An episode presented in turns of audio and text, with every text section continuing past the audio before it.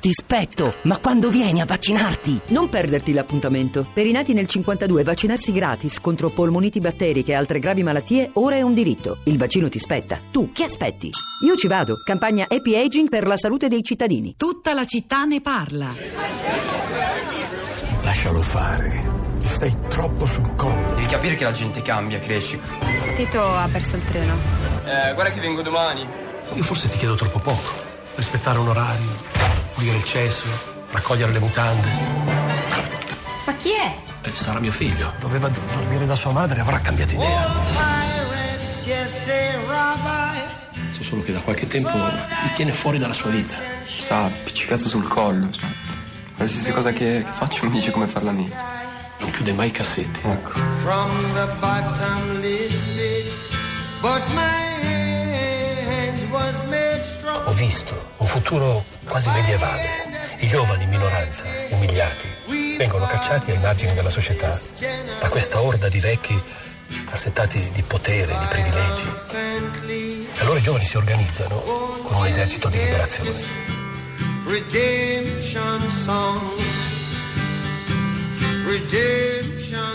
No, dormi con me stanotte, ti prego.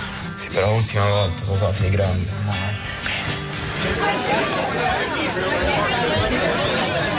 Ed eccolo di nuovo il rapporto tra genitori e figli adolescenti di oggi, anche se sul- sulle note di Redemption Song di Bob Marley, ma eh, avete capito, si tratta degli Sdraiati, il film di Francesca Archibugi tratto dal eh, successo editoriale di Michele Serra, omonimo, eh, con Claudio Bisio, ne avete riconosciuto la voce, poi tanti altri attori, Donatella Finocchiaro e Gigio Alberti, e insomma si tratta di andare a vedere se in qualche modo corrisponde anche al ritratto che abbiamo provato ad abbozzare stamani in questa puntata che dalla vicenda del liceo Virgilio di Roma ha preso subito diciamo, il largo per cercare di fare una, una considerazione più ampia sullo stato di salute del patto educativo nel nostro paese. Come hanno reagito i nostri ascoltatori? Spero non troppo male, Rosa Polacco sui social network.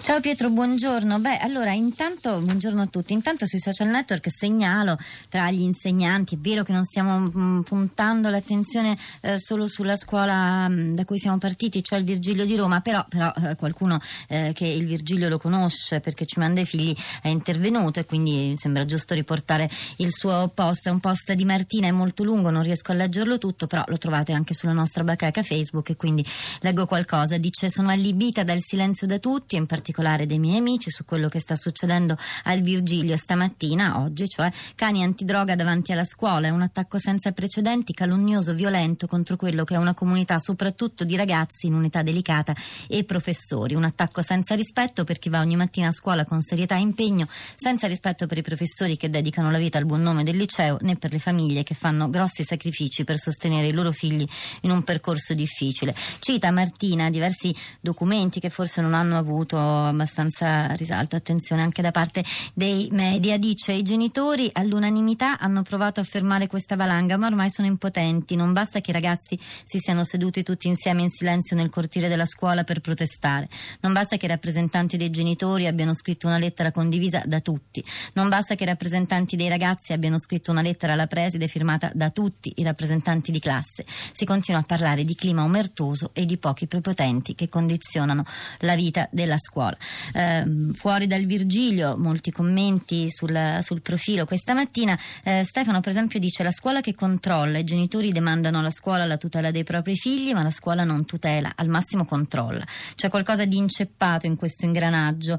Le scuole secondarie sono oggi più parcheggi che luoghi di cultura per istruire all'apatia più che al dialogo. Inutili controlli se manca la prevenzione, se il patto scuola-alunni, prima ancora di quello scuola-famiglia, scuola-lavoro e scuola-società, vacilla. Poi abbiamo molti contributi eh, perché mh, basta cercare scuola e i temi che ruotano intorno a questa parola, questo nucleo così importante sono, sono moltissimi, sono tante eh, ramificazioni. Per esempio Silvia segnala degli articoli dall'Espresso, un articolo sull'alternanza scuola-lavoro, una nuova beffa, cioè chi deve pagare per la formazione. È un articolo di Elena Testi sull'Espresso e lo trovate eh, sui nostri social network. C'è anche un, un altro spunto, oggi è la giornata mondiale dell'infanzia e Alex Corlazzoli, una voce di insegnante e scrittore che Ieri, sentiamo che fosse, stesso, 20 novembre. eh, ieri sì, scusami, ehm, interviene su questo. C'è un suo articolo interessante che trovate su Twitter e che viene condiviso eh, molte volte anche questa mattina. Allora, Ro- Rizziero da Torino è il primo ascoltatore stamattina collegato con noi. Buongiorno e benvenuto. Buongiorno, buongiorno, buongiorno. A lei. Ecco, ecco, io insegno all'Università di Torino, però volevo proporre eh, un'attività che è trasversale, che va dall'infanzia fino alle superiori, che riguarda un- una serie di province e regioni italiane, che riguarda proprio il patto educativo, cioè la realizzazione concreta. Cioè la scuola diventa la piazza del terzo millennio in cui genitori e docenti si trovano incentrati sull'educazione. Cioè riprendiamoci l'educazione. Allora noi eh, ricordo Franco Ferrarotti, il mio maestro, il quale diceva il sonno dell'educazione genera medicalizzazione e ricorso all'ordine pubblico. Ecco, i genitori sono soli e dispersi, pieni di buona volontà, la scuola può dargli lo spazio per ritrovarsi.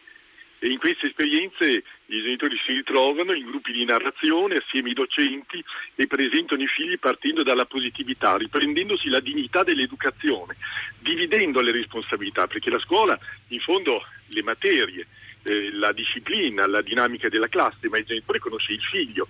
E allora sono due saperi complementari che possono essere condivisi all'interno di eh, riunioni periodiche all'interno della Rizziero, la ringrazio davvero per la segnalazione di questa esperienza che è molto interessante. Sempre da Torino ci parla Roberta, buongiorno.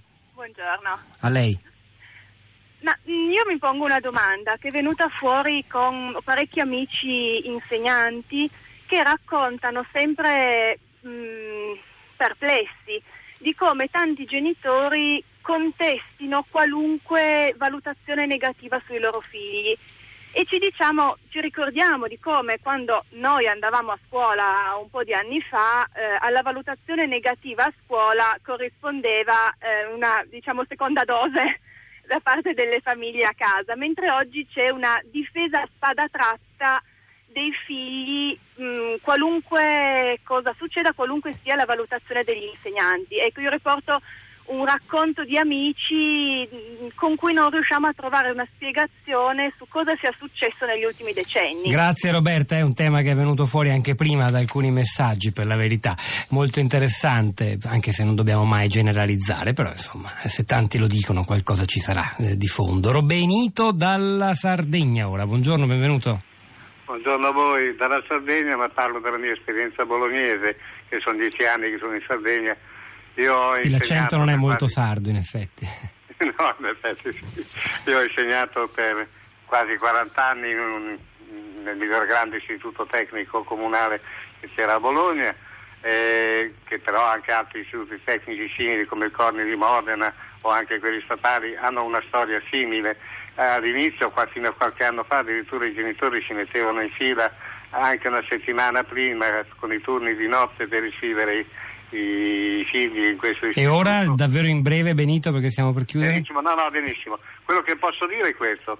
Eh, molti dei ragazzi, io li seguivo poi prima al professionale, poi al tecnico, fino alla maturità, hanno avuto delle storie personali, li sento ancora ogni tanto su- su- su- sul solito Facebook, brillanti. Non- il paragone, certo, quando io, figlio di un operaio, sono andato al liceo a Trieste, eh, le difficoltà c'erano, però mh, non ho visto questa differenza che un, un esperto prima ha detto quasi, quasi parlando con la puzza sotto il naso. Ho capito, grazie Benito, grazie davvero Rosa. Allora, un tweet per chiudere, quello di Francesco di stamattina. È bello leggere che i casini del liceo Virgilio a Roma deriverebbero dal 68, il quale a sua volta deriverebbe dal 17, che sarebbe filiazione del 48, nota conseguenza dell'89, quindi il Virgilio sarebbe figlio della rivoluzione francese. E allora chiudiamo con questa breve lezione di storia la puntata di oggi, è il momento di Radio Tremondo con Luigi Spinola. Stamani c'erano alla parte tecnica Fiore Liborio, al suo fianco in regia Piero Pugliese, a questi microfoni Pietro del Soldà e Rosa Polacco, al di là del vetro